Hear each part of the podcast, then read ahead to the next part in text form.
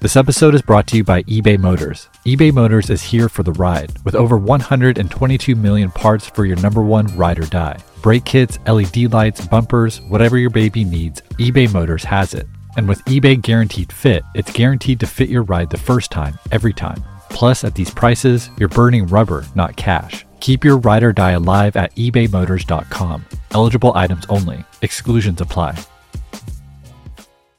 This episode is brought to you by Lululemon. Guys, if you're ready for a new pair of pants, try one of Lululemon's ABC pants. They're made to make you look and feel good.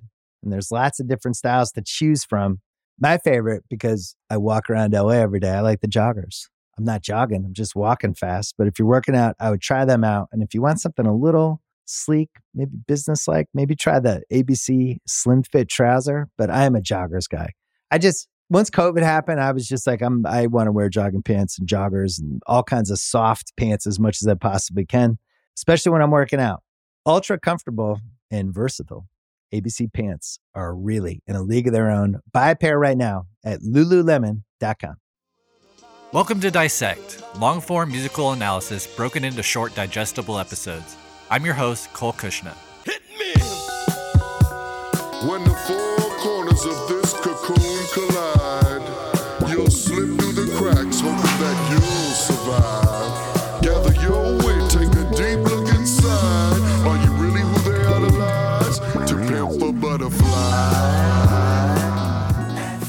On season one of Dissect, we examined Kendrick Lamar's 2015 album To Pimp a Butterfly. Central to the album was Kendrick's acclamation to fame and the pressures of success after his debut album Good Kid Mad City propelled him from the streets of Compton to critically acclaimed rapper and celebrity. Adapting to his new life wasn't easy. Throughout To Pimp a Butterfly, Kendrick expressed the depression and insecurities he felt during this adjustment period. The sentiment was articulated most acutely on the song You, an emotional rock bottom that finds Kendrick contemplating suicide. You just can't get right. I think your heart made a bulletproof. Should killed your ass long time ago. You should have filled that black revolver blast long time ago. And if this marriage could talk, it'd say you gotta go. And if I told your secrets, the world money can't stop a suicidal weakness. As the album progresses, Kendrick takes a pivotal trip to South Africa. It's here that his worldview grows larger, and after a transformative encounter with God at a gas station, he's able to reconcile his internal conflictions and embrace the responsibilities of being a role model. This personal harmonization is expressed in the album's penultimate song, I, where we find Kendrick coming full circle, performing to his hometown of Compton an anthem of self pride and self worth. These cold faces, post up, feet fight for for basis. Dreams are reality's piece. Blow steam in the face of the beast. Sky can fall down, wind can cry now. Look at me, motherfucker, I smile. I, love my. Uh, and when you're looking at me, uh, tell me what do you see? I love myself. Ah, I put a bullet in the back of the back of the head of the police. I love myself. Uh. Rather than ending on the euphoria and optimism of I, Kendrick instead concludes the album with Mortal Man. It's a prophetic song, one that acknowledges the seemingly inevitable decline of our icons and celebrities. How many leaders you said you needed, then left them for dead? Is it Moses? Is it Huey Newton or Detroit Red? Is it Martin Luther, JFK shooter, you assassin? Is it Jackie? Is it Jesse? Oh, I know it's Michael Jackson. Oh, when shit hit the fan, is you still a fan? When shit hit the fan, is you still a fan? That nigga Mortal Man challenges us listeners, fans, and followers to question our relationship and loyalty we have with our so called idols. He asks, When shit hits the fan, are you still a fan? It would seem that Kendrick is all too aware of the decline of his idols and heroes, all too aware of the flimsiness and fickleness of public support. To Pimp a Butterfly ends in fantasy as Kendrick converses with and seeks advice from the spirit of Tupac Shakur. Kendrick asks Pac directly how to maintain sanity amidst success and celebrity. and through your different avenues of success, how would you say you managed to keep a level of sanity? by my faith in God, by my faith in the game, and by my faith in all go- all good things come to those that stay true. Right. You know what I'm saying? And and, and it, it was happening to me for a reason. You know what I'm saying? I was noticing shit. I was I was punching the right buttons, and it was happening. So it's no problem. You know, I mean it's a problem, but I'm not finna let them know. I'm hmm. finna go straight through. Ultimately, Kendrick's fate is shrouded in mystery as To Pimp a Butterfly ends with Tupac failing to respond to Kendrick's final question, a metaphor for an icon taken from us too soon. While Kendrick found esteem and confidence on I, Ready to accept his role as celebrity and role model, Mortal Man forces us to wonder about Kendrick's fate as celebrity, knowing that he can only control so much, knowing that one wrong move could sway public perception, and like so many before him, the success and fame and celebrity he's accrued could very easily come crumbling down. Yo, Taylor, I, am really happy for you. I'm gonna let you finish. But Beyonce had one of the best videos of all time. One of the best videos of all time.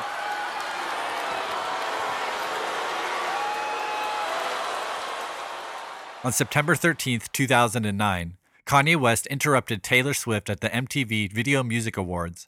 And well, you know the story. Kanye was deemed America's villain overnight, and the success and fame and celebrity he'd accrued was instantly put in jeopardy. It was the shit hits the fan moment Kendrick foresaw in Mortal Man. And while To Pimp a Butterfly documents the struggle of acclimating to fame and influence, My Beautiful Dark Twisted Fantasy, Kanye's first album post VMAs, documents the struggles when fame and influence reveal their dark side, when the hero turns villain, when shit hits the fan. As we noted many times this season, the aftermath of the VMAs sent Kanye on a self imposed exile, first to Japan, then Rome. When he finally returned to the States, it was to Hawaii, where he began working on what would become My Beautiful Dark Twisted Fantasy. The stakes of the album couldn't have been higher in Kanye's head. Because I, I really put myself in a zone that I felt like my life was dependent on the success of this album. You know, and being with that being the case, I said, you know what? No matter what anybody says about me, they won't. I can I can write something that can make someone that hates me the most have to really respect or love the song. Throughout the season, we discuss the structure of Twisted Fantasy in three acts. These three acts loosely resemble what's called the hero's journey, an extremely prevalent narrative structure used in many films you watch every year. Act 1 is known as the exposition. It provides environmental context, introduces the main character or protagonist, and establishes their motivations and desires. In Act 1 of Twisted Fantasy, comprised of the songs Dark Fantasy, Gorgeous, and Power, we're introduced to the album's main character, Kanye West, or at least some version of Kanye West. The album opener, Dark Fantasy, begins with a prelude, the reimagining of Roald Dahl's Cinderella performed by Nicki Minaj. It's a synopsis of the album to come, where fame is likened to Cinderella's story, one that finds her living in a dream world that ends when the clock strikes midnight. In Twisted Fantasy, fame is likened to Cinderella's fantastical trip to the royal ball, and Kanye's VMA incident is the clock striking midnight, the moment in which the fantasy is over, and the ugly, dark side of fame reveals itself. Kanye enters Dark Fantasy saying, I used to fantasize about this back in Chicago. It establishes our protagonist, where he's from, while also alluding to the fantasy that is fame he dreamed of when he was a boy. The next lines flash forward to the present tense Mercy, mercy me, that mercy Murcielago. That's me the first year that I blow. Kanye is now rich and famous, driving foreign sports car after finding success and celebrity through music. The song's hook asks, Can we get much higher? A reinforcement of our character's position in the world. He's rich and famous, living the high life. With the song Gorgeous, we have more character development, as Kanye adds dynamics to his position in the world as a man overcoming the racial obstacles people of color face in America. It sheds light on how Kanye found success through his indomitable will and determination. The song Power expresses at once the pinnacle of Kanye's rise as well as his inevitable demise. Kanye parades himself as a powerful, influential agent of the 21st century, while also cautioning against power's destructive force. Ultimately, the fame and power is too much for Kanye, and he imagines his own suicide and leaves us with a question.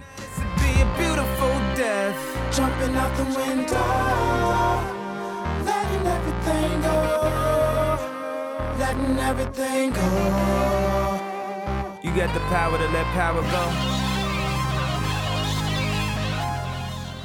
Do you got the power to let power go? It's this question and Kanye's imagined suicide that sets Kanye on a path of self discovery. He will enter a fantasy world, a construct and representation of his own psyche. Here, he'll attempt to gain a clearer picture of who he is and relinquish the power he's accrued, the power and fame that, post VMAs, has revealed itself to be farcical and circumstantial and void of true loyalty. In the three act structure of the hero's journey, the first act concludes with the protagonist leaving his or her ordinary world to begin a journey into the unknown. On Twisted Fantasy, this bridge into the unknown is represented by All the Lights interlude, which we noted sounds a lot like funeral music following the suicide on Power.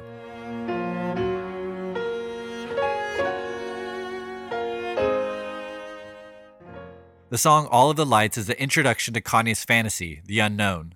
We enter a fantastical world of bright lights and find Kanye imagining himself as an abusive ex con trying to win back his daughter.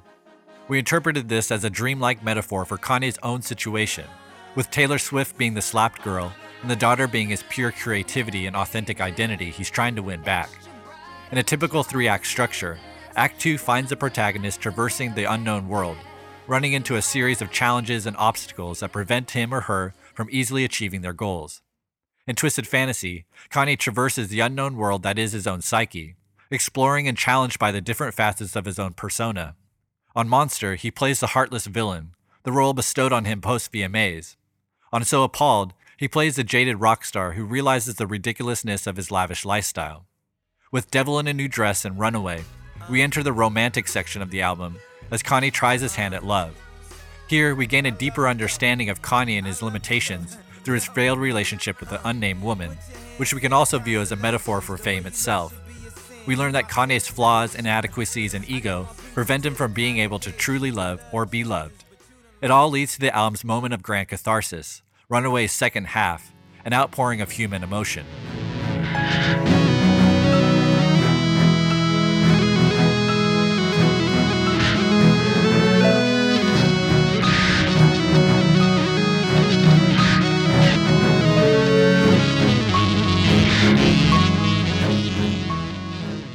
Three act structure, there's typically a final conflict or climax in which the protagonist battles the antagonist.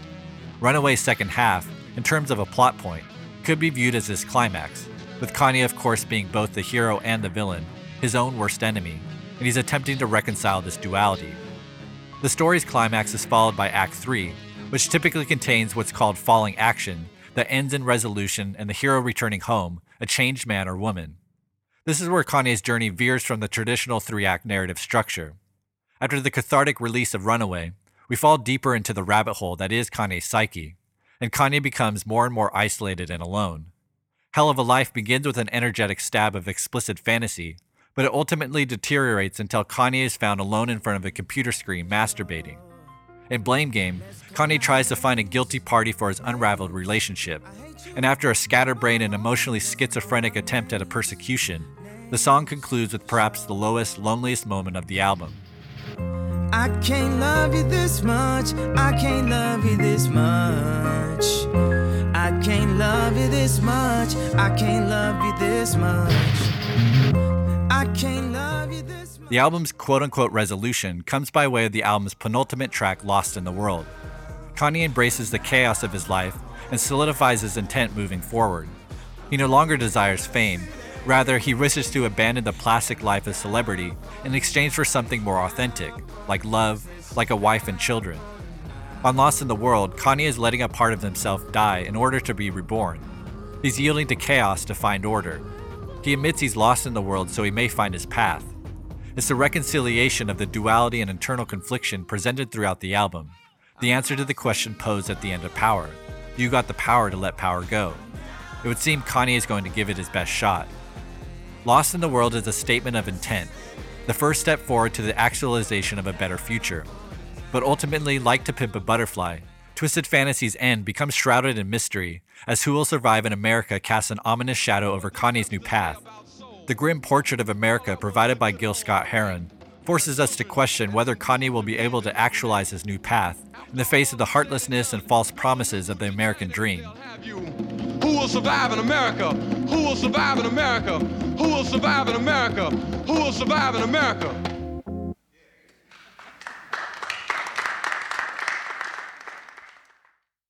After one hour and eight minutes of ambitious, grandiose, heavenward reaching musical material that is my beautiful dark twisted fantasy, the album concludes with a half hearted, flimsy round of applause.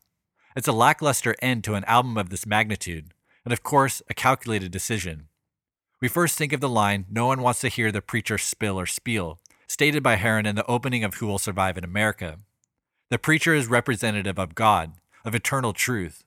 In the context of Heron's piece, Both the preacher line and the flimsy applause imply the unwillingness of Americans to hear or acknowledge the true unjust conditions of their seemingly directionless, dare we say godless country.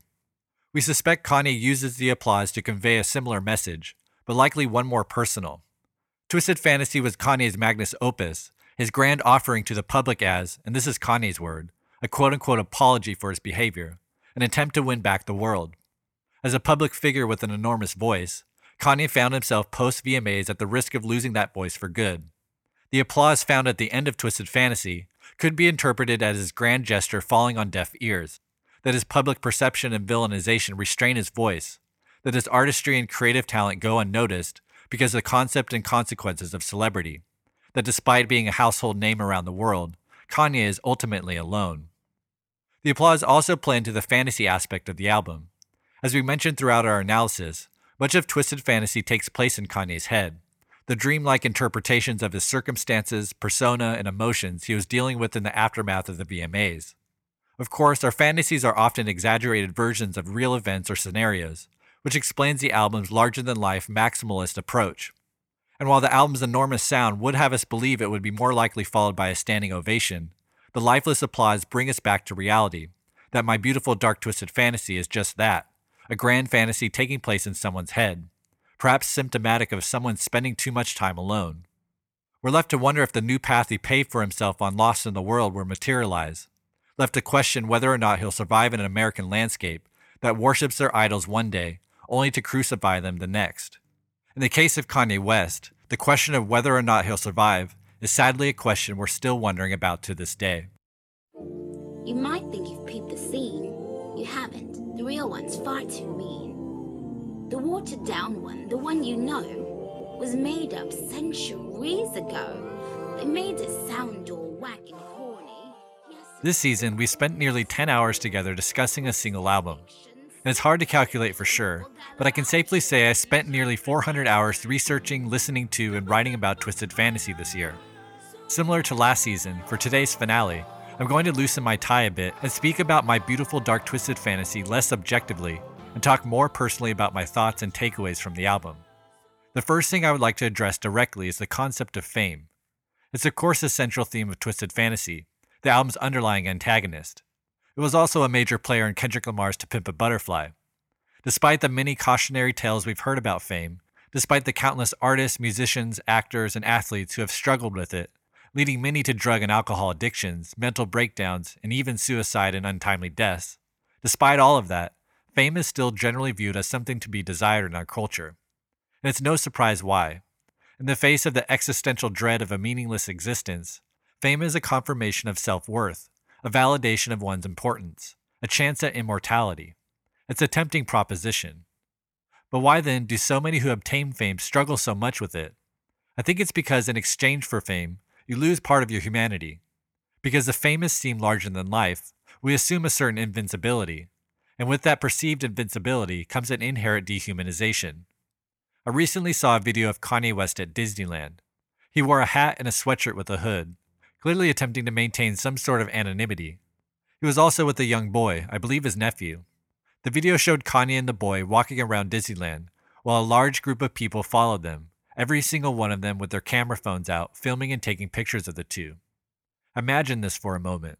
Famous or not, imagine walking with a child with a group of strangers following you around and filming you without your permission. You become something other than human at that point. You're an exhibit. It's the way we treat animals at the zoo. It's what we do when we visit the Eiffel Tower or the Statue of Liberty. Think of the dehumanizing effects of being treated this way. Aside from the obvious discomfort and awkwardness, I believe it does two things simultaneously. It both amplifies your ego and leaves you incredibly self conscious and insecure.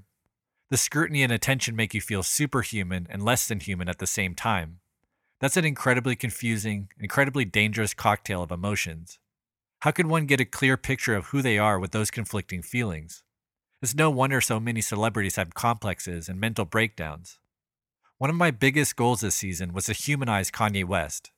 I wanted to remind us, remind myself, that despite his bombast, his success, his celebrity, his money, his talent, his wife, his ego, his reputation, his controversy, Kanye West, first and foremost, is a human being. Because there's no escaping the human experience. Despite our cultural assumptions about success and celebrity, there's still no escaping hurt, sorrow, joy, pain, heartbreak, stress, confusion, and all the other complexities of navigating blindly through this life. There's no Louis bag, Lamborghini magazine cover that can change that. Arthur Schopenhauer, that German philosopher we spoke about earlier this season, once said, quote, Wealth is like seawater. The more you drink, the thirstier you become. The same is true of fame. Unquote. And it's true. Fame and materialism are cut from the same cloth. We often yearn for a new car, bigger house, nicer clothes, whatever it may be. They become trophies representative of success, a way to validate your worth to yourself and others. And when we get those things, sure, it feels good in the moment, but soon enough we find ourselves desiring the next thing, and the next thing, and the next thing, until we realize it's an unquenchable thirst, a perpetual hamster wheel. It's only till we can step off that wheel, examine and reconcile who we are void of material things, void of fame or outside confirmation, that we find true harmony, true contentment and peace. This was the revelation found in both To Pimp a Butterfly and My Beautiful Dark Twisted Fantasy. Internal harmony and contentment has to come from within. It can't come from outside validation, can't come from material things. It comes from within. Friedrich Nietzsche, the other German philosopher we referenced earlier this season, once said, quote, I have found strength where one does not look for it, in simple, mild, and pleasant people, without the least desire to rule. And conversely, the desire to rule has often appeared to me a sign of inward weakness. They fear their own slave soul and shroud it in a royal cloak. In the end, they still become the slaves of their followers and their fame. Unquote. Isn't this essentially the story of my beautiful dark twisted fantasy? Since a young age, Kanye craved success and stardom, which he eventually attained at the highest level. Overnight, that success was put in jeopardy. Twisted Fantasy was Kanye's deliberate attempt to win back the public. And because it was made with intentions other than pure creative expression, Kanye now often speaks somewhat negatively of the album, as if it's tainted in some way, as if, like Nietzsche suggests, it was an act of slavery to his followers and fame. You know, people extend their brand for a long time. There's true moments of genius, and then there's just moments of um, kind of looking through the archives and placing shit together. Like people, so many people rate, you know, Dark Fantasy is like one of the best albums, and Yeezus and 808s are so much better and stronger. Uh, Dark Fantasy is me almost like an apology record. Like Power was the least progressive song that I ever had as a first single. And it was like this me going back and spending six, you know, months, dedicated months. It, it was like over two years that it took to release the album, but six dedicated months and kind of piecing together what people liked about me mm. to make an entire bouquet that they loved that was the most listenable, that was the least challenging, that was that, and blah, blah, blah. And people want to talk about how much they love that, like it was Thanksgiving dinner. And, you know, how long has Thanksgiving dinner been cooked for? With all due respect to Kanye, I disagree about his thoughts on power. If you listen to the Power episode, you understand why. But what I think this interview reveals is that Kanye's feelings about Twisted Fantasy are tainted by its intentions. It wasn't created from a place of absolute purity. It was partly a means of validation from the outside world, something he realizes now is ultimately a fruitless endeavor. He feels 808s and Yeezus were stronger because they were made from a place of purity. They're untainted creative expressions of his emotions without regard for the outside world. Like Nietzsche said, the famous become slaves to their fans and followers. Twisted fantasy, as unintuitive as it might sound, is a constrained artistic expression. It's partly the reason why Kanye's next solo album, Yeezus, is so abrasive. The reason why in the song I Am a God, Kanye says, As soon as people like you, make them unlike you. Kissing people's ass is so unlike you. Having regained the public's admiration through Good Fridays, Twisted Fantasy, Cruel Summer, and Watch the Throne, Kanye seems done with the fickleness and circumstantial loyalty of the public. With Yeezus, Kanye was taking back control of his creativity. If Twisted Fantasy was an apology to the public, an act of slavery, it would seem Yeezus was a giant fuck you, an act of liberation and rebellion.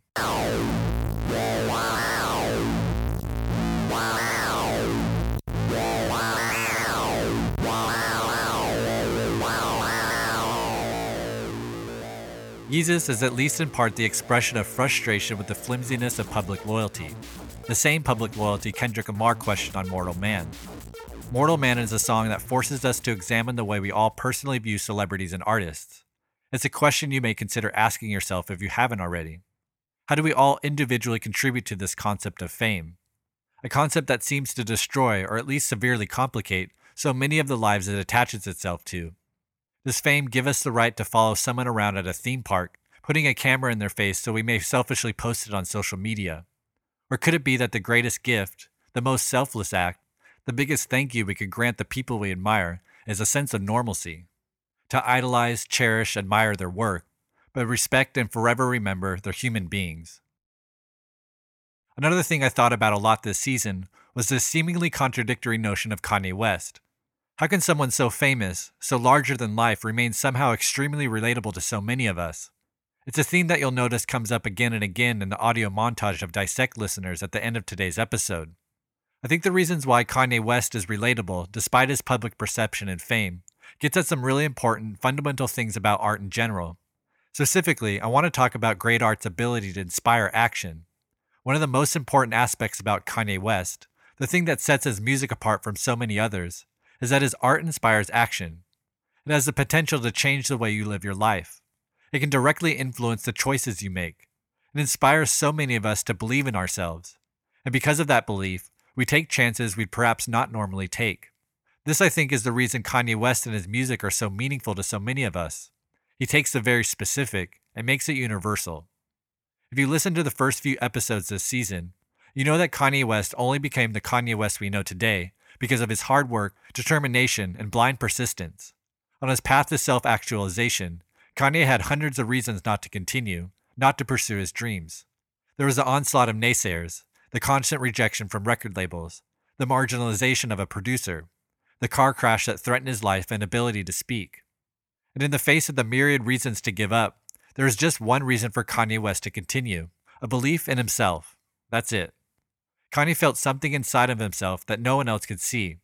And without this belief and determination, we not have the privilege of experiencing his art, art that has dramatically shifted contemporary culture. And it's that same belief and determination that gave him the ability to overcome his suicidal thoughts after his mother's death and the torrential VMA backlash. It's that same belief in self that makes Kanye West both inspiring and relatable. He shares with us his very specific personal story, but when we strip his story of its specifics, we're left with something very fundamental, very human. He's simply a man who's attempting to overcome his personal circumstances and challenges, attempting to grow and mature as a person, attempting to find contentment and happiness. And this stripping away the specifics of someone's story in order to find their intent is something I personally do as much as possible. It's an exercise routine for your mind, one that will build your empathy muscle and your capacity to relate to nearly everyone on this earth. Intent over specifics. When we strip the album of its specifics, My Beautiful Dark Twisted Fantasy is simply a story of a man examining his own challenging circumstances, ultimately proposing a resolution through the belief in himself. Stripped of its specifics, To Pimp a Butterfly is simply a story of a man examining his own circumstances and challenges, ultimately proposing a resolution through the belief in himself. While both albums are sonically grandiose and very specific to their own personal journey, when we strip them of their specifics until we're left with only their intent, we find something very basic and universal, something that we can all relate to. Both artists were not content with their life, and they were simply seeking a better way to live. Through rigorous self examination, they assessed and sorted the authentic from the fake, and realigned their life path, altered the trajectory of who they are toward who they want to become. This is how progress is made, in life, in the world. One realignment, one readjustment at a time. We're all in a constant state of becoming, even our heroes. Both Kendrick and Kanye are living proof. They both share with us their experience, at its core, a very human experience. Because it's done with so much honesty and genuine emotion, we can relate. This is art at its best. Because art at its best has the ability to expand our worldview. Be it Kendrick Lamar's experience growing up in Compton, or Kanye West's struggle with fame, if a story is told well and honestly through art, it helps us to understand the experience of others, experiences we'd likely know nothing about otherwise. We can watch a movie like Hotel Rwanda and get a basic understanding of a life experience unlike anything most of us could imagine. You can listen to an album like Kendrick Lamar's Good Kid, Mad City and get a basic understanding of what it might be like to grow up in the gang infested streets of Compton. There are countless examples of this. These stories and experiences told through art expand our worldview. They force us to consider experiences that are different from our own.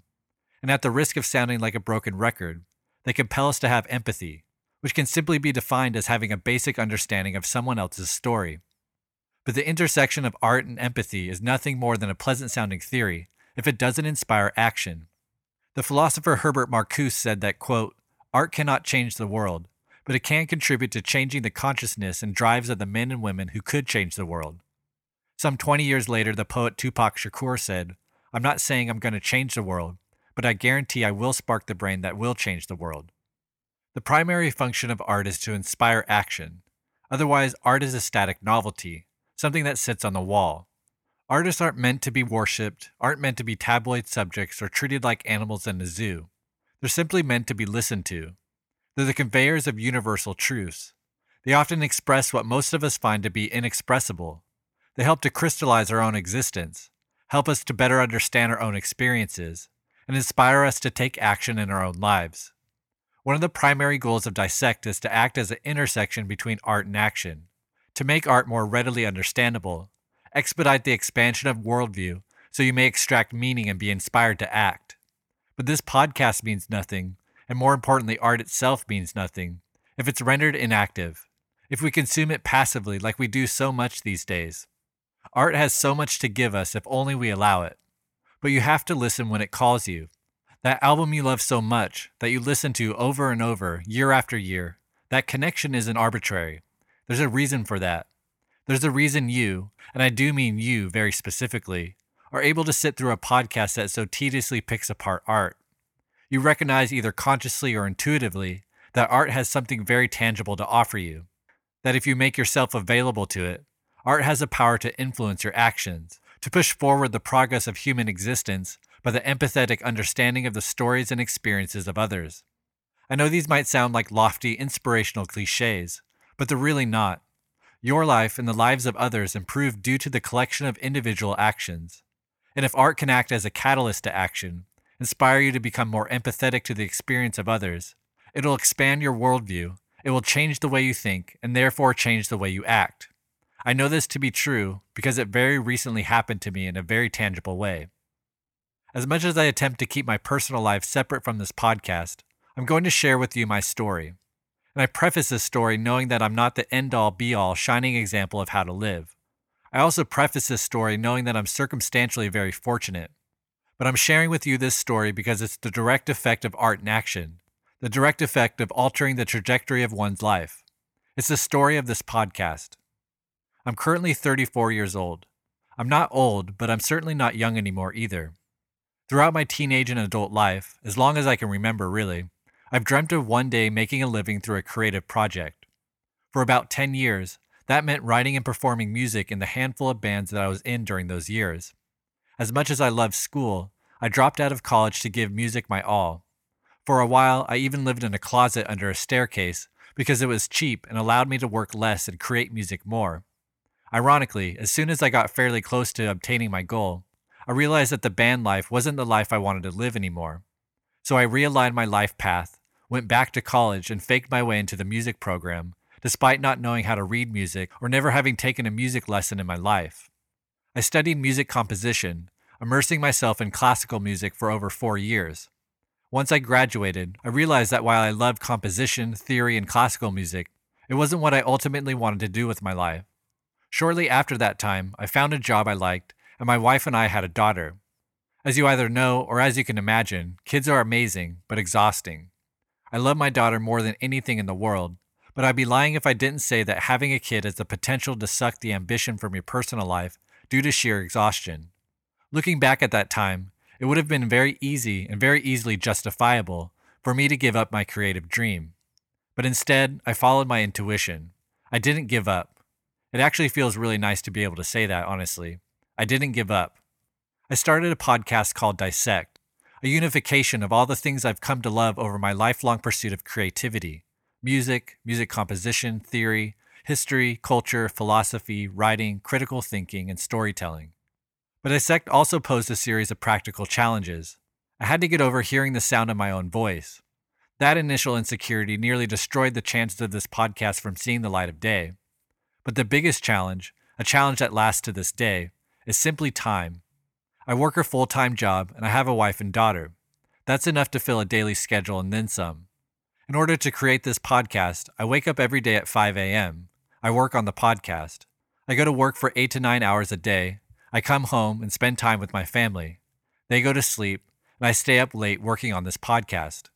The next morning, I get up and do it all over again. The world gives you nothing until you give it everything. That's been my mantra this year. And frankly, I live in a perpetual state of exhaustion. But make no mistake, I love creating Dissect. I voluntarily choose exhaustion in the ongoing pursuit of a lifelong dream to make a living doing something I created, something that I love. And it's extremely exciting and honestly a bit surreal for me to announce today, and I'm not exaggerating here, literally the day I'm recording this, I officially accepted an opportunity that will allow me to create Dissect full time. I'm quitting my job tomorrow, and come 2018, I'll be making a living doing something that I created, something that I love. It's still all sinking in, to be honest. But to bring it all back to this season, I shared with you my story because it's a personal account of art inspiring action, one that I hope resonates with you. Because when we strip my story of its specifics, we have a man who examined and re examined the challenges of his life and constantly realigned his life trajectory in order to make progress. It's my story, it's Kendrick's story, it's Kanye's story, and it's your story too. We're all in a constant state of becoming, all realigning again and again our life trajectory in order to move who we are a little bit closer to who we want to become. And I tell you my story knowing that it's not the final chapter. I'll inevitably face a new set of challenges that I'll have to navigate through. That's just the way life works. But if Kendrick and Kanye have taught us anything these first two seasons, it's that sacrifice, hard work, dedication, blind determination, and most importantly, the belief in oneself is the key to ongoing progress. It's all those cliches you hear all the time. But that's the danger of cliches. They tempt us to roll our eyes. Words and concepts we often hear thrown around so much that they can lose their meaning. But we can't let that happen. Hard work, determination, blind persistence, and a belief in oneself are the essential building blocks of progress. And if you take away anything from Kendrick Lamar's To Pimp a Butterfly, from Kanye West, My Beautiful Dark Twisted Fantasy, from even this little podcast, let it be the inspiration of action in your own life, to pursue the things you love, to challenge yourself in that pursuit when things inevitably become difficult, to resist the temptation of giving up because it's easy or you're tired or you failed more times than you succeeded, to continually realign your life's trajectory as many times as necessary to pursue and spend the most amount of time with the things that you love. Go listen to all my music. It's the codes of self esteem, it's the codes of who you are. If you're a Kanye West fan, you're not a fan of me, you're a fan of yourself. You will believe in yourself. I'm just the espresso. I'm just a shot in the morning to get mm. you going, to make you believe that you can overcome that situation that you're dealing with all the time. I always felt like I could do anything. Mm. That's the main thing people are controlled by thoughts, their perception of themselves. They're slowed down by their perception of themselves. If you're taught you can't do anything, you won't do anything. Mm. I was taught I could do everything. My mother made me believe in myself. No matter how many people tell me, stop believing in yourself. Stop saying what you can do. Stop affirming what you're gonna do and then and then completing that in real life. That's the improper way to do it. I refuse to follow those rules that society has set up in the way that they control people with low self-esteem. The time is now. The time is now to express and for people to believe in themselves. The time is now for it to be okay to be great. People in this world shun people for being great, for being a bright color, for standing out. But the time is now to be okay to be the greatest you. We've now reached my favorite part of the entire season, and that's hearing from you all. I asked for you to submit your thoughts on Kanye West, Twisted Fantasy, this podcast season, basically anything you wanted to share. What you're going to hear now is a collection of incredibly diverse voices from all around the world, all united by a shared love of Kanye West and his music, but perhaps more importantly, a shared love of art itself. I encourage you all to give them your full attention.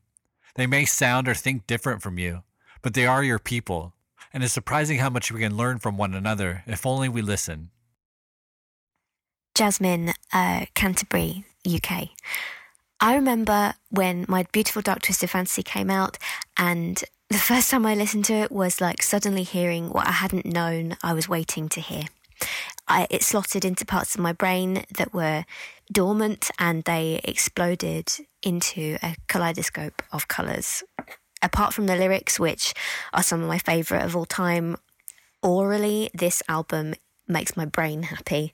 And to this day, the drums kicking in in all of the lights just makes me go, "Ooh, that is so good." Dylan from Chicago. The day the late registration came out in 2005, I bought the album and played it for my mother. She was brought to tears by Hey Mama, and a memory associated with that song was forever bonded. I lost my mother in my mid 20s, and Kanye's parallel narrative in his songs has always spoken to me and brought strength through sad experiences. I still watch Kanye's 08 Grammy performance of Hey Mama every Mother's Day, and lines like, Last night I saw you in my dreams, and I can't wait to go to sleep, are intensely relatable moments. It's been easy for me to parse out feelings of empathy for Kanye amidst public meltdowns, braggadocious behavior, and other tomfoolery. Beneath it all is a deeply complex man who just wants to be Donda's boy once more. That's a universal human experience, even for Yeezus. Hey there, guys. This is Aziz Jerry from Saudi Arabia. Um, one of the major themes of My Beautiful Dark Twisted Fantasy is adapting an egotistical persona in order to hide the many crippling insecurities that you have, which is what the main reason I relate to Kanye more than an artist. I relate to him as a human being. Uh, thanks, Cole, for all your great work. Peace out. Yo, what's up? This is Spose uh, from Wells, Maine. I love this podcast. I just want to say that we need more Kanye Wests. I am endlessly inspired by Kanye, his art, his fearlessness. He's destroyed many of the walls I thought existed in music, in culture, in marketing, and I hope he never stops innovating for us. Uh, though many losers hate Kanye, I think he'll be universally appreciated in retrospect, almost like Abraham Lincoln or some shit. Long live Kanye West. We need more Kanye West. Uh, my name is Danny, and uh, My Beautiful Dark Twisted Fantasy came out during my first major breakup. In an odd way, the themes and power of the album mirrored my struggle of losing somebody, resenting an ex, hating myself for the part I played in the destruction of the relationship, and helped me rebuild my self worth and ego afterwards. Uh, Kanye's music has always been important to me, but this was simply a case of a great album at the right time. I believe that Kanye is a definitive entertainer for people who are looking to believe in themselves, and if nothing else, the message I got from this album is that I should never be afraid to bet on myself. Salutations, faithful Dissect listeners. My name is Joey Grijalva. I'm a writer from Milwaukee, Wisconsin. And I think the genius of season two lies in the thematic connections it makes between season one particularly the exploration of Kanye's fall from grace and how his career often embodies the high wire act of being a black celebrity in America, which, as you may recall, is something Kendrick addresses directly on To Pimp a Butterfly and which Cole shines a light on. So I really want to thank uh, Cole for that and especially for encouraging us to practice empathy in general. Uh, in closing, I just really want to thank Kanye for um, being Kanye. Hey, my name is Callie, and I'm in Nashville, Tennessee. I've always been a Kanye fan, and this podcast made me sympathize and understand him even more. It also made me further realize what a force he is and how misunderstood and underappreciated his talent has become. Breaking down the lyrics as well as the musical structure was super powerful for me. I also have a new appreciation for this album, and I found myself listening to it on repeat a lot. Over the past few weeks while listening to this podcast, I kept figuring out a way to talk about Kanye and in particular this album. The most emotional songs for me were Power and Runaway, both which brought me to tears. I hope that Kanye will create music that challenges folks and makes them not just want to dance, but want to listen. Hi everyone, my name is Rachel and I'm from Hayward, California. When I first heard that Dissect Season 2 is going to be about Kanye, it didn't matter what Kanye album it was going to be about. From College Dropout to Yeezus to My Beautiful Dark Twisted Fantasy to 808s and Heartbreaks, these albums are a pure representation of Kanye's evolution as an artist. Each of them represent a different time and struggle in his life, and the greatest gift that he's given to me as a fan is his vulnerability to allow me to see him evolve as an artist. His music has always spoken for itself, and I'm forever grateful for that. Cole, I hope you do another Kanye album, but regardless, you're awesome. Thanks, man. Hey, Cole. My name is James. I'm from Tampa, Florida. Shout out to Kanye and Matthias. I was going to say that this season completely changed my perspective on the album and ultimately my opinion of Kanye. I knew a lot of effort went into his work, but not to a degree that everything in it had a meaning. But I mostly want to thank you for dissecting rap in general. As someone who's a big fan of the art, not many people give me the time of the day to explain it or explain its importance, but you help others understand and appreciate the art, which I thank you for. I talk about what I learned from you all the time, especially to my mom. So I want to thank you for helping me appreciate art more and helping others understand it. And I hope to see the channel grow. What's up, Dissect Podcast? It's uh, Sam from Tampa, and uh, this is my favorite album of all time. And uh, I really think you highlighted some of the features of it that I think go underlooked when uh, people appreciate the project on a surface level and don't really look at the intricacies of Kanye's character, how he's changing, and how even when he's at his lowest, you can still find that he's relatable and that you can side with him. I just want to thank you for all your hard work. Uh, can't wait to see what season three is. Shout out to my boy James. My name is Grayson, and I live in Searcy, Arkansas. Roger Ebert has famously said that film is an empathy generating machine, and I think that can be said about a lot of creative expression.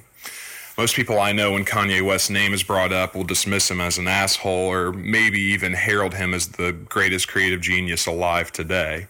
While I think both of those uh, labels contain elements of truth, I think what he is most of all is multifaceted and human. I think Kanye West's music and projects like the Dissect podcast that seek to understand his music help illuminate more what those terms mean and have taught me, and I'm sure a lot of others, more about what it means to be us. Hi, this is Teresa from San Francisco. Being a Kanye West fan can be lonely at times. I find myself struggling to defend his creativity and explain his cultural influence to friends who see him as nothing more than an arrogant asshole that the media makes him out to be. So thank you, Cole, for shining light on not only the artistry of Kanye's work, but also the human being behind the genius. A human being who is worthy of our empathy and whose contributions to our culture deserve to be recognized. Hello, my name's Alyssa. I'm from the St. Louis area, and I just want to say thank you, Cole, for reminding us all that Kanye is a person just like the rest of us. That he faces pain in his life and he has to figure out how to emotionally navigate these struggles. He makes mistakes, he learns, and he turns around and works on himself to become better. Can any one of us really say that we would handle the stress of fame any differently? Hey, this is Gully in Venice, and I just wanted to share my thoughts about Kanye. For me, Dissect was a huge redeemer for Kanye. I'd always enjoyed his music, but a lot of the controversy and his sort of douchebaggery in the media really had turned me off a lot. But I think what I discovered uh, listening to season two of Dissect is that there was a lot of complexity behind those situations and it's never just as simple as what you hear about in the media or what you see on Twitter. So I think for me, it was really insightful and eye opening to hear the narrative behind the album and also a lot of the struggles Kanye's been through because I'm a huge fan of his music, but I think his personality just turned me off for a while. I'm Emmanuel from Milledgeville. I've had a special connection to Kanye's music since the college dropout, since it coincided with my freshman year of college. With my beautiful dark twisted fantasy, I'm really most appreciative of his willingness to bear his soul on record, even more than before, and also the multiple levels, both thematically and musically, that he implements. I may not always relate 100% to Kanye, but I will always appreciate that he takes us along for his journey with all the bumps, bruises, highs, and lows. That's true art. My name is Tim Arrington. I'm a producer and engineer currently in Washington, D.C. And after listening to season two of Dissect, it really helped me become a better musician, like a better producer, um, just a better music fan overall. Just hearing how meticulous and well thought out uh, Kanye was in putting it together, it made me really look at look at my music at a different at a different level, and really just made me want to be, inspire me to become great, man. Hey, my name's Marley. I'm from Bend, Oregon, and I'm convinced that Beautiful Dark Twisted Fantasy saved my life. Um, I'd always been a huge Kanye fan, but Beautiful Dark Twisted Fantasy came out right when my parents were getting a divorce and my boyfriend and I had broken up, and I just dropped out of art school, and I felt crazy. And listening to Beautiful Dark Twisted Fantasy on vinyl in my living room every day just gave me a little sense uh, that I wasn't so lost in the world. Hi, my name is Jaleel Jackson. I'm from Atlanta, Georgia. Kanye has played a huge role in my life, both personality wise and artistically. As an artist myself, I try to be as creative as artists like Kendrick and Kanye. I feel that Dissect helps me get a better grasp on how difficult it is to make a great project. And I really appreciate Kyle and all the work he's doing over there at Dissect. And please, Kyle Blunt, season three. Thank you. Yo, it's Jones. Kanye has always been one of, if not my biggest inspirations in production ever since graduation came out. But honestly, it wasn't until sometime between Yeezus and TLOP's release that I truly began to realize his troubled genuineness through the portrayal of his heart. Yeezy taught me the power of honesty through sacrificing much of his persona to painfully display the Gemini in all of us when we are confronted daily with the choice between our own ultralight beams or our night lives. As a Chicago guy, Kanye definitely resonates with me. He performed at my Chicago Public High School before College Dropout released with Twista in our auditorium. The same high school Chance the Rapper eventually went to, and I followed him ever since. Say what you will about his personality, calling him an asshole is easy. I appreciate a celebrity willing to speak his mind, regardless of public backlash, and the music speaks for itself. He produced some of Jay Z's best work, and as an artist, innovates hip hop more and more with each album. Cole, I'm gonna let you finish, but Kanye is quite possibly the best artist of all time. This is Jenny in Fort Collins, Colorado, and all I gotta say is that being a fan of Kanye West used to feel like a dirty confession, but since listening to Dissect, it feels like something that I should proclaim a lot louder and prouder. Kanye's been there for me as a shoulder to lean on, a friend to party with, and a coach throughout my life, and I appreciate his music tremendously. Yeezy taught me. Hi, Cole. This is Taj from Amsterdam, the Netherlands.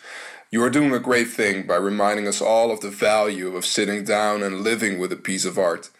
Uh, to me, Kanye is one of the most beautifully complex, gifted, emotional, and difficult artists of our generation, and I really appreciate his mastery of the album as a narrative art form. You said that Yeezus is your favorite Kanye album, and it holds a special place for me too. Uh, I love how he deconstructs the established concept of an album with the anti album art and insane sonics, and he continues to do that with Life of Pablo. And that's what sums up Kanye to me simply refusing to get comfortable. Conceited, arrogant, brash, genius, one of a kind, brilliant. No, I'm not talking about myself, but about my music idol Kanye West. My name is Sarah, I'm from Montreal and a lesbian wasp, so pretty much the furthest from the typical rap fan you can think of. But Kanye is more than rap, more than hip hop. He bridges all that noise and writes from the heart, and he makes his music relatable to all. So he's been there through my tough moments, my happy moments, my sad moments. He's written about all those things and more, and that's why he's my favorite artist. Hey, this is Roope Leppänen, a metalhead from Finland, and I gotta say, I started off as a Kanye hater. Everyone around me hated him as a teenager. There was the South Park episode, all that, and I thought he was musically irrelevant. But then I got into his music more, started listening to the full albums, especially this one, and I gotta say, uh, Dissect season deepened my appreciation and love for the album, and especially the episode Power, which I loved. And I shared it with a friend of mine who had similar thoughts on Kanye, and he he he just changed his mind. He's he, he and I still think Kanye is crazy, but he's a genius. And thanks for that. My name is Ian. I'm from Los Angeles, California.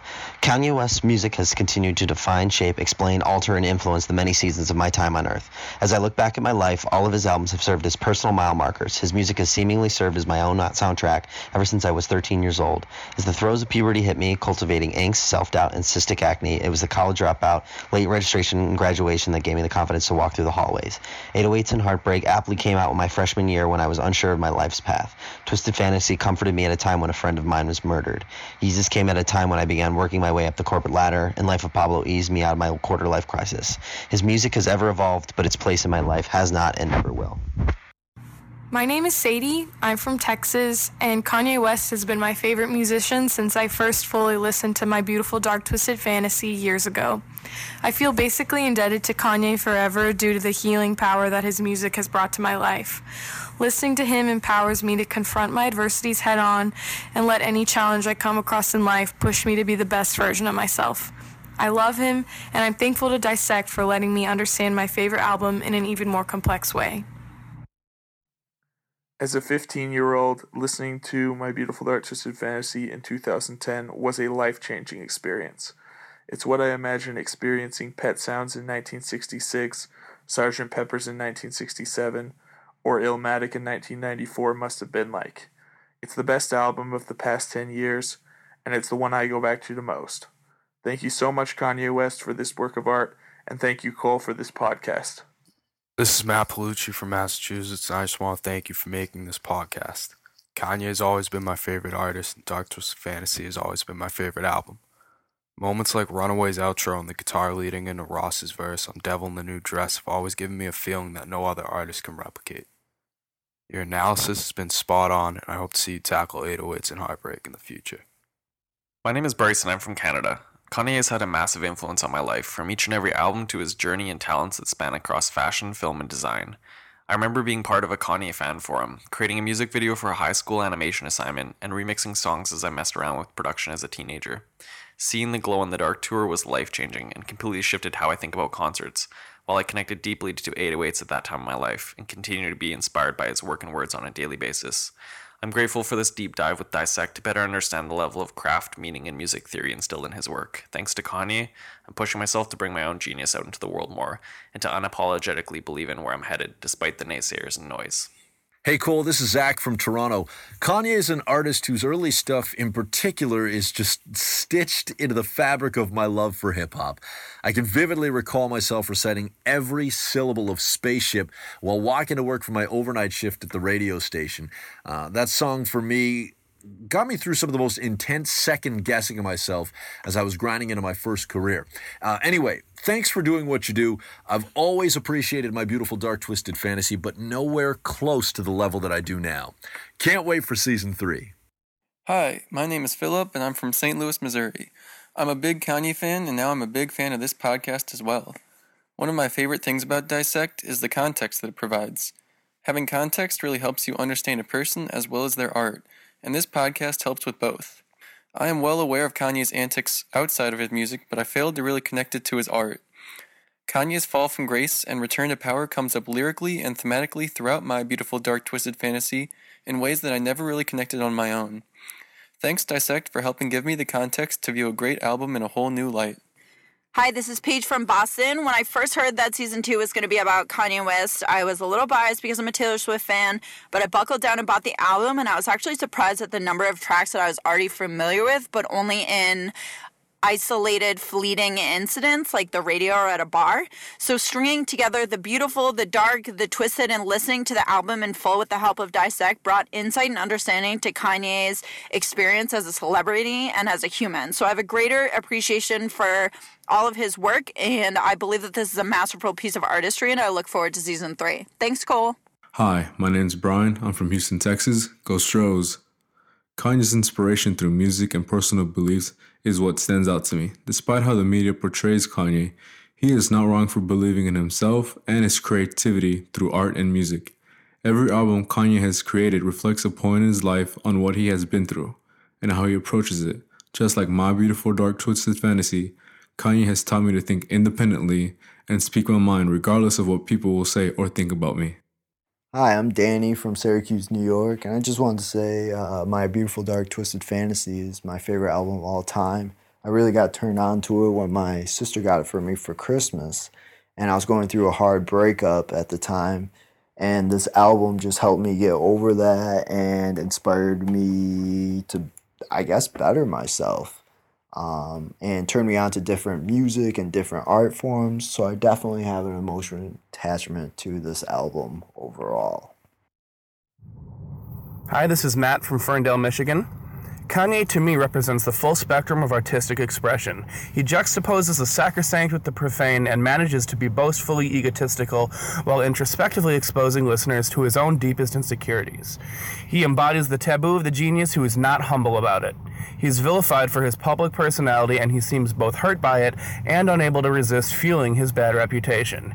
He's his own biggest fan and his own worst enemy. He's every Greek myth and every story of the Bible wrapped up into a single brilliant but complicated mind.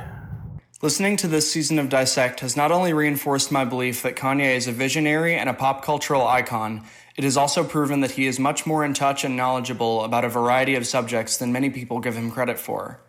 There are so many moments on Twisted Fantasy and in his career as a whole that peel back his layers to reveal an enthusiastic creative slash art and fashion nerd underneath his often crude braggadocio.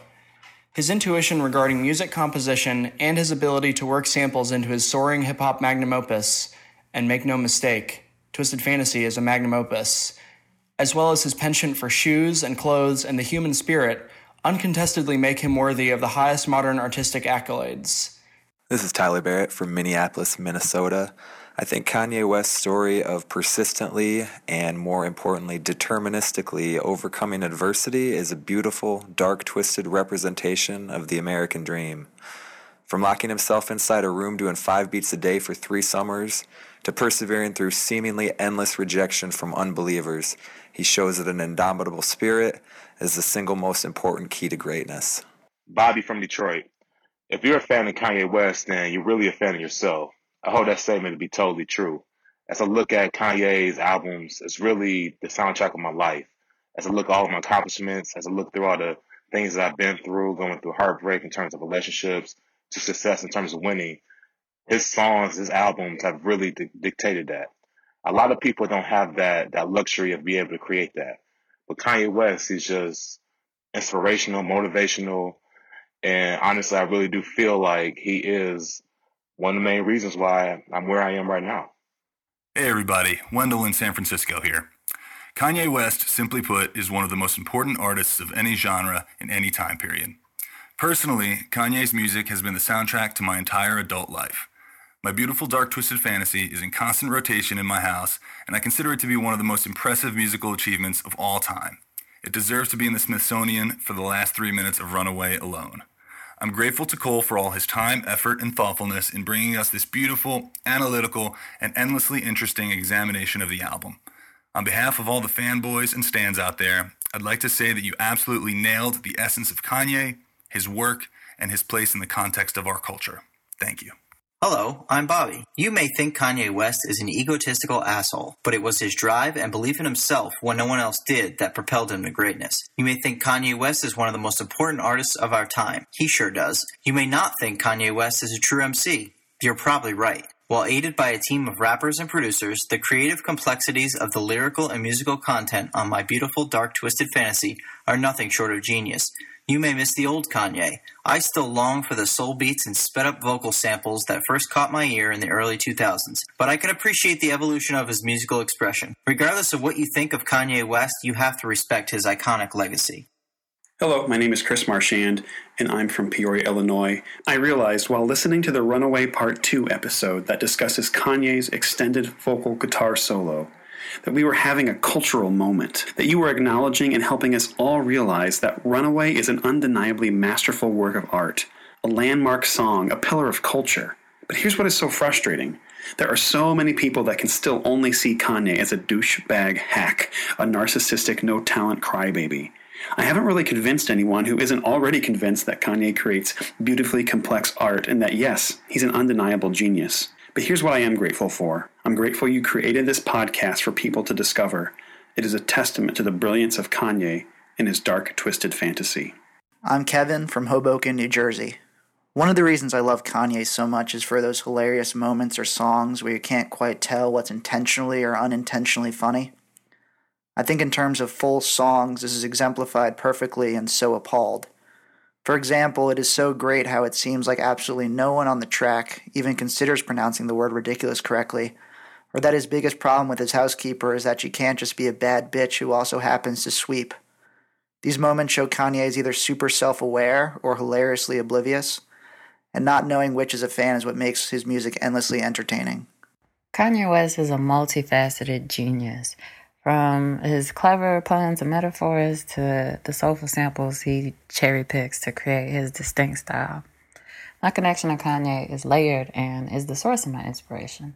My name is Amber Nicole, and I'm also a writer and jimmy Gemini from Chicago. Ye once said, Reach for the stars so if you fall, you land on a cloud. I use that line as a mantra to pursue my songwriting aspirations. I miss the old Kanye, but I still love Kanye, and that'll never change. Hi, I'm Michael. I'm 18 as I'm currently recording this. Kanye West, My Beautiful Dark Twisted Fantasy came out about eight years ago.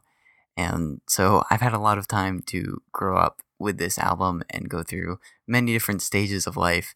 And while I'm still young, it's still been really helpful and helped me develop as a person being able to listen to his emotions and think through mine, especially on things like Blame Game, Devil in a New Dress, and Runaway. Every time I listen to Runaway, I just I feel the tears coming, and it just helps me to realize that everything is okay in life. It helps me to move on, you know. Hey, what's good? It's Animal Brown checking in from the On Deck TV podcast. Man, you couldn't have picked a better record to do season two of Dissect with. My Beautiful Dark Twisted Fantasy was already a classic. You just made it five times better. Um, I will say that Kanye has taught me to take chances and not be afraid to be different. He is constantly reinventing himself and also speaking his mind uh, unapologetically. So that's super dope, man. Keep up the good work. My name is Carly, and I live in Dayton, Ohio. Kanye is a true artist in a world when everything else in his genre seems commercialized. I believe he honestly cares about his fans. The line about him being the espresso for his fans is truer than ever. He elevates us, he expects us to get his sneaky innuendos, he trusts us, and expects the same in return. He's giving us an insight into his psyche that is so pure, and as a fan, I feel like I know him based on his seven albums. I almost feel as if we've grown up together. His confidence is inspiring to me, and I think I've become more confident in who I am by taking a page out of Ye's book. Hi, my name is Andrew Henline, and I'm from Chesapeake, Virginia. And listening to this season of Dissect helped me gain deep respect for music composition. I was enlightened by the Runaway Part 2 episode by experiencing why Kanye said the abstract notes felt more expressive than the words. I think the artists' ability to express the deepest parts of emotion through music and then accompanying that with attempting to explain those emotions speaks volumes to how people operate. We feel their beliefs something at the core of who we are, and then we rationalize it with analytical thought and language. I learned that music expresses the unexplainable, but it doesn't stop there. Things like laughing, dancing, buying diesel jeans, crying, and more express feelings deeper than words. I now have a deeper love for music and I'm encouraged to be more in tune with my desires, passions, and emotions. Hi, I'm Corey from Baltimore, and I just want to say Kanye will always have a huge place in my heart because I felt like when a lot of people who I loved in my life let me down, Kanye's music has always been there for me. Also, uh, I will go to bat for Kanye in any situation. Um, if his music starts playing somewhere, everyone I know just looks straight at me, and I'm inevitably gonna get very heated and stick up for him like I would stick up for anyone that I love. Um, I call him my dad. Everyone makes fun of me for it, and uh, I am not ashamed. I love Kanye, and I always will. Hi there. My name is Kelly Coyne.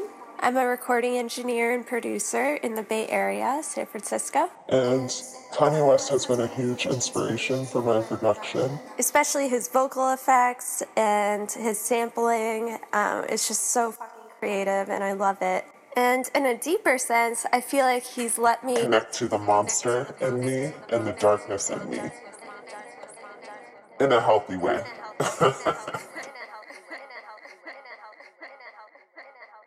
It's Samaka from Mississippi, and I have to say, Kanye West's music is inspiring and empowering on many different levels.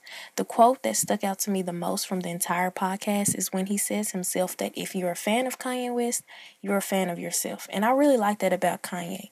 Although it comes off as cockiness, he really promotes self confidence, not being afraid to take risks, being your own person, even when majority of people are really not feeling you. Kanye West is truly one of the greatest of our time. I'll end by saying My Beautiful Dark Twisted Fantasy is one of Kanye's best bodies of work, hands down. And so I'm so glad that Dissect covered such a great album. Yeah, as a Kanye fan, you always have to defend him. But when he was saying he needed money more than Africa, I stopped defending him. Overnight, I made a site that went viral called Help Kenya, Not Kanye, to shift the conversation to something positive and raise money for Africa. It wasn't out of hate, it was tough love. I wanted him to recognize he had gone too far and go get help. His music is so smart, but he can act so stupid sometimes that it makes it hard to be a fan. That's why I love your podcast. It makes me feel like loving Kanye isn't crazy. He is a musical genius. Kanye West had set up a rap camp for my Beautiful Dark Twisted Fantasy album. That alone should tell you the dedication he had towards making this album. And as a result, it's one of the greatest hip hop albums ever made. It's Kanye at the peak of his powers. It's an album that's worthy to be examined fully. And it's also an album that will help you open your ears even wider to other genres of music. That's how special it is. My name is Marquise, and I'm from Jacksonville, Florida. My name is Isaac, and here are my thoughts. Kanye is extremely talented. He has shown not only as a musician that he can be timeless, but as a producer and as a fashion icon too. He demonstrates an adaptive, artistic, and exuberant style unlike many others. I think for the most part, his albums barely disappoint. He enhances the skills of other musicians around him, and as Jay Z's protege, he discovers new artists that are going to be great, such as Travis Scott and Chance the Rapper. From the start, he has proven his capabilities of creativity are nearly limitless, and I can't wait to see what the future brings from Ye. It's difficult to see someone with immense fame, money, and most of all, power of influence to think there's a humble or even human side. I'm not the type to put people on a pedestal, but Kanye's kind of a musical genius. Pulling inspiration from rock music and other music, or using a room full of musicians' opinions to make a song is an admirable process. I get why Kanye couldn't sleep. Who could sleep with all this creative juice sitting in your head? Seeing the foundation of his critical, intelligent musical choices and the depth of pain of where all the music came from, you put aside preconceived notions from the media of his insanity. Maybe he is insane, but don't all artists and geniuses have some level of madness? Joanne Kim, Los Angeles. I'm sorry, Kanye. I'm sorry I took you for granted. Your genius, your creativity, your mastery, we all took you for granted. The pace, the noise, the gossip, it's easy to do so these days. You gave us so much, every part of you. The details, the intricacies, every part of you. Thank you, Cole, for slowing the pace, opening up our eyes, our ears, our hearts to appreciate art again. I'm so sorry, Kanye. I forgot how important you are. I'll never take your work for granted again. It was meant to be admired, appreciated, piece by piece. From my heart to yours, Marie.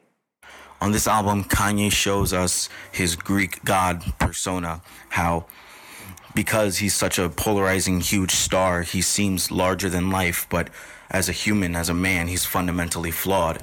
And this really shows well in his music and makes you realize that this is simply a, a man, a human being that is subject to the same stressors and weaknesses that you and me are, which is incredibly like strange and sh- shocking and polarizing to hear in songs like Runaway. Yo, yo, yo, what's good? My name is Curtis Bethel. I'm from South Bend, Indiana, Notre Dame. Huge fan of podcasts, man. Once I seen you were doing Kanye, I got super excited. That's one of my favorite artists of all time. One of the biggest inspirations when it comes to making music and even listening to it. So, uh, Beautiful Dark Twisted Fantasy, man, one of my favorite albums of all time.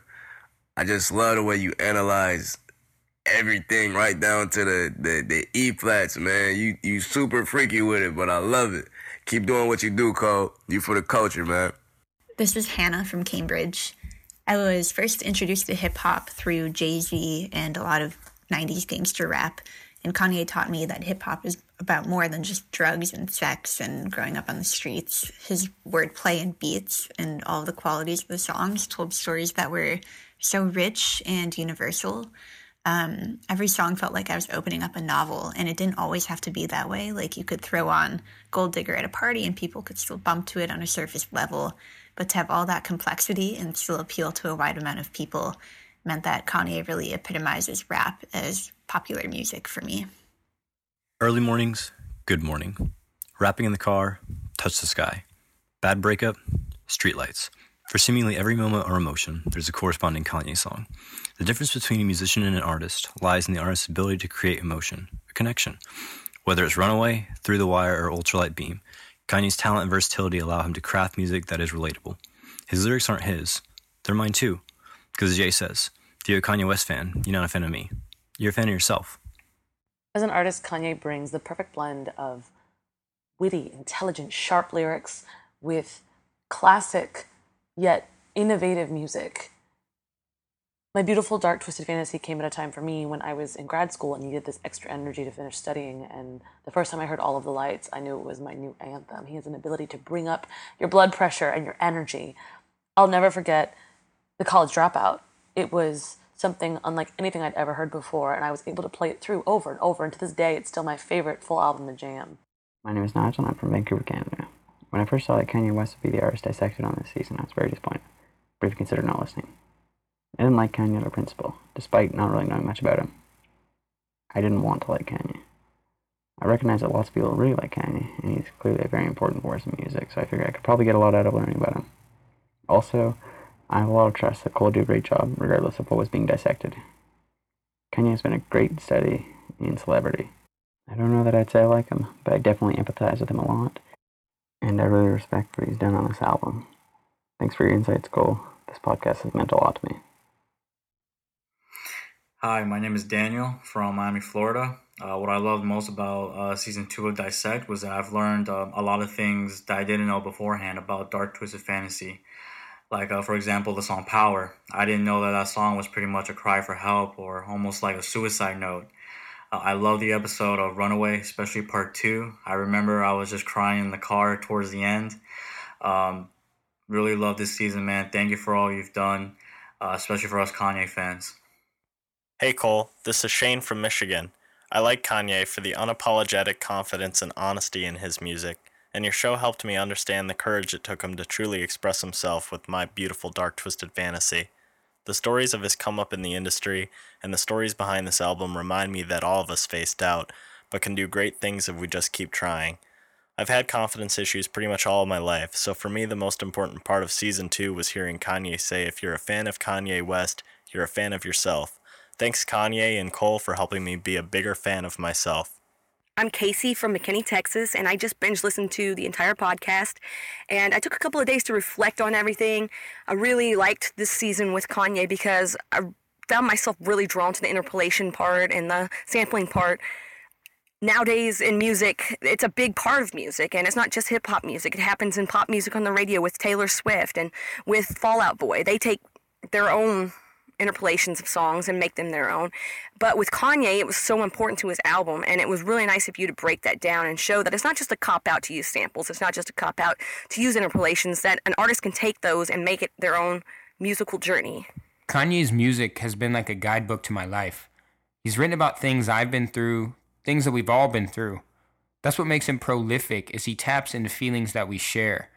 He's shown me that it's okay to be your own biggest supporter, to make mistakes, to be outrageous, and to be human. He's displayed his heart publicly in a way I'd never seen, and it showed me I could do the same and feel good about myself.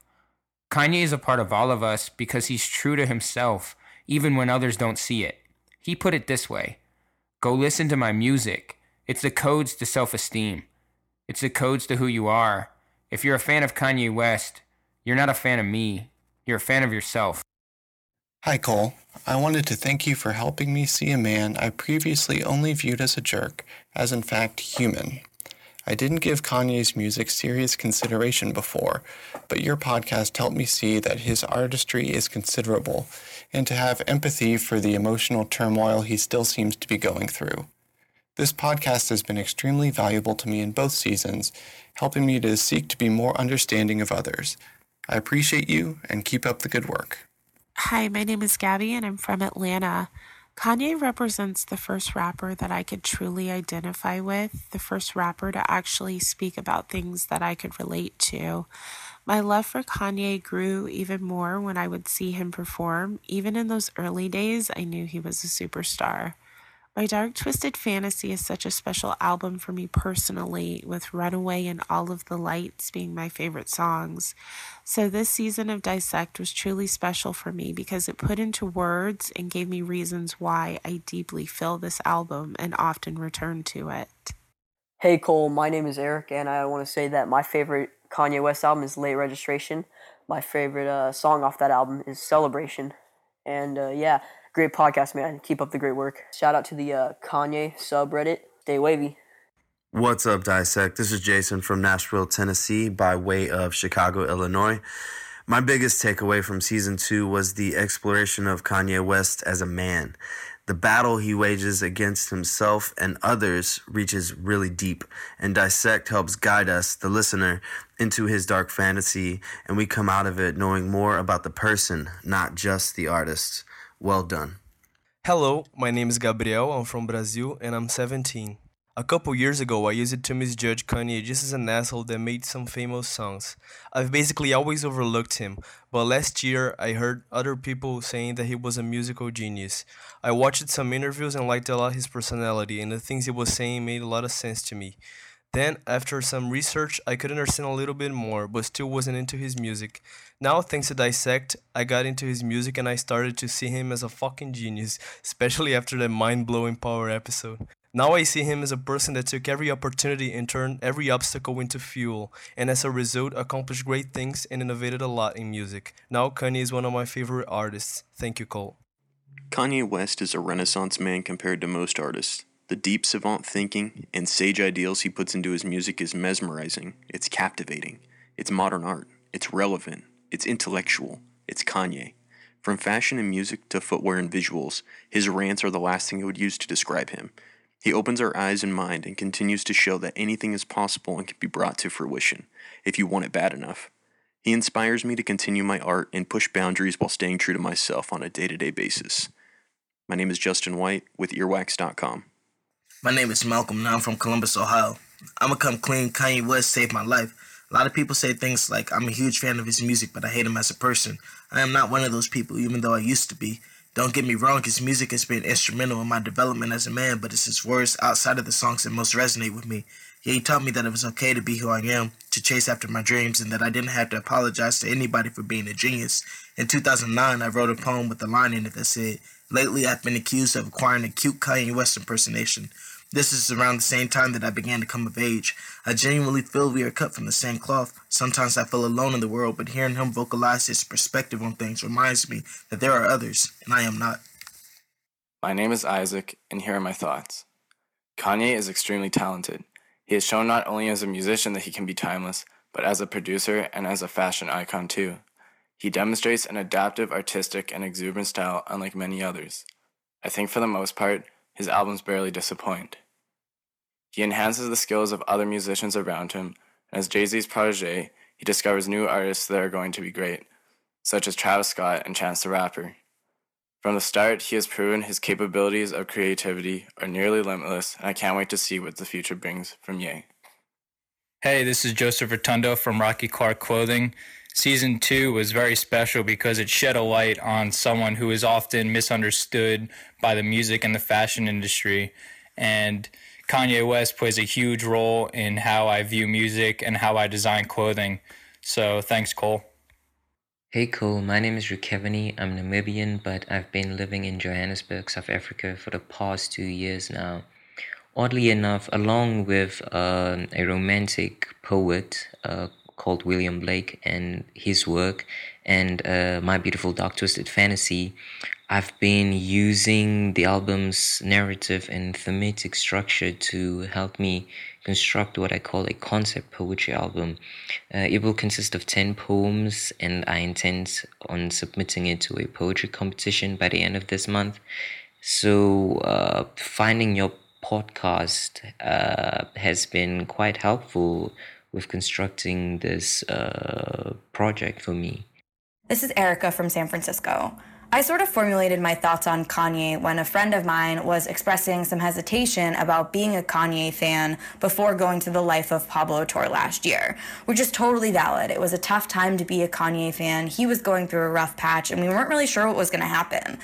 But I turned to him and I looked him in the eye and I said, I don't care what the world thinks. Kanye West is the most important artist of our generation. We are beyond lucky to be growing up with him, to be witnessing how he changes hip hop and music as a whole with every album release.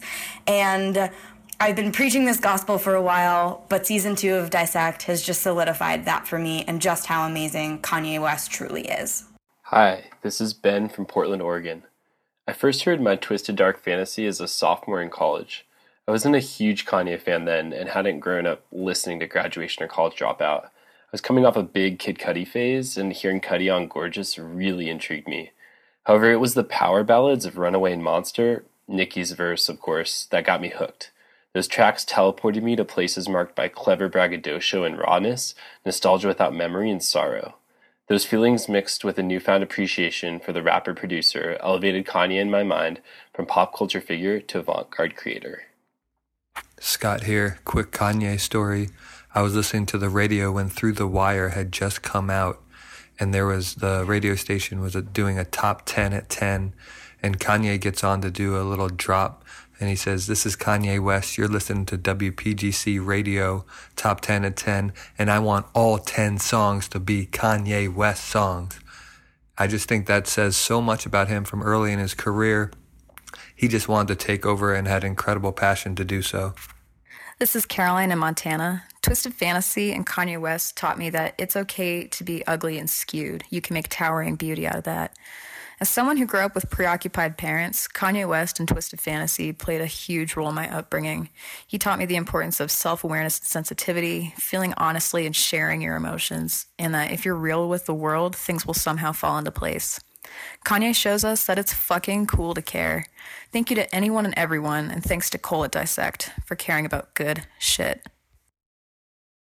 I hope you all enjoyed those as much as I did.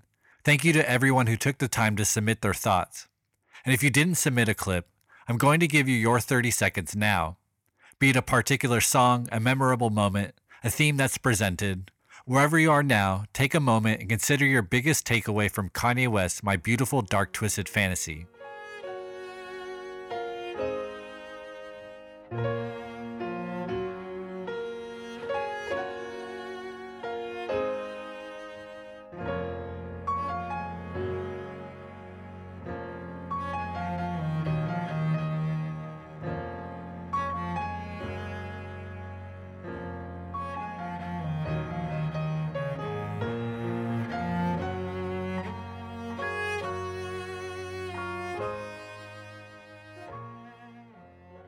Thanks, everyone. This season has been a beautiful, life changing experience. I'll talk to you next season, where we'll fully submit ourselves to another musical masterwork, because great art deserves more than a swipe.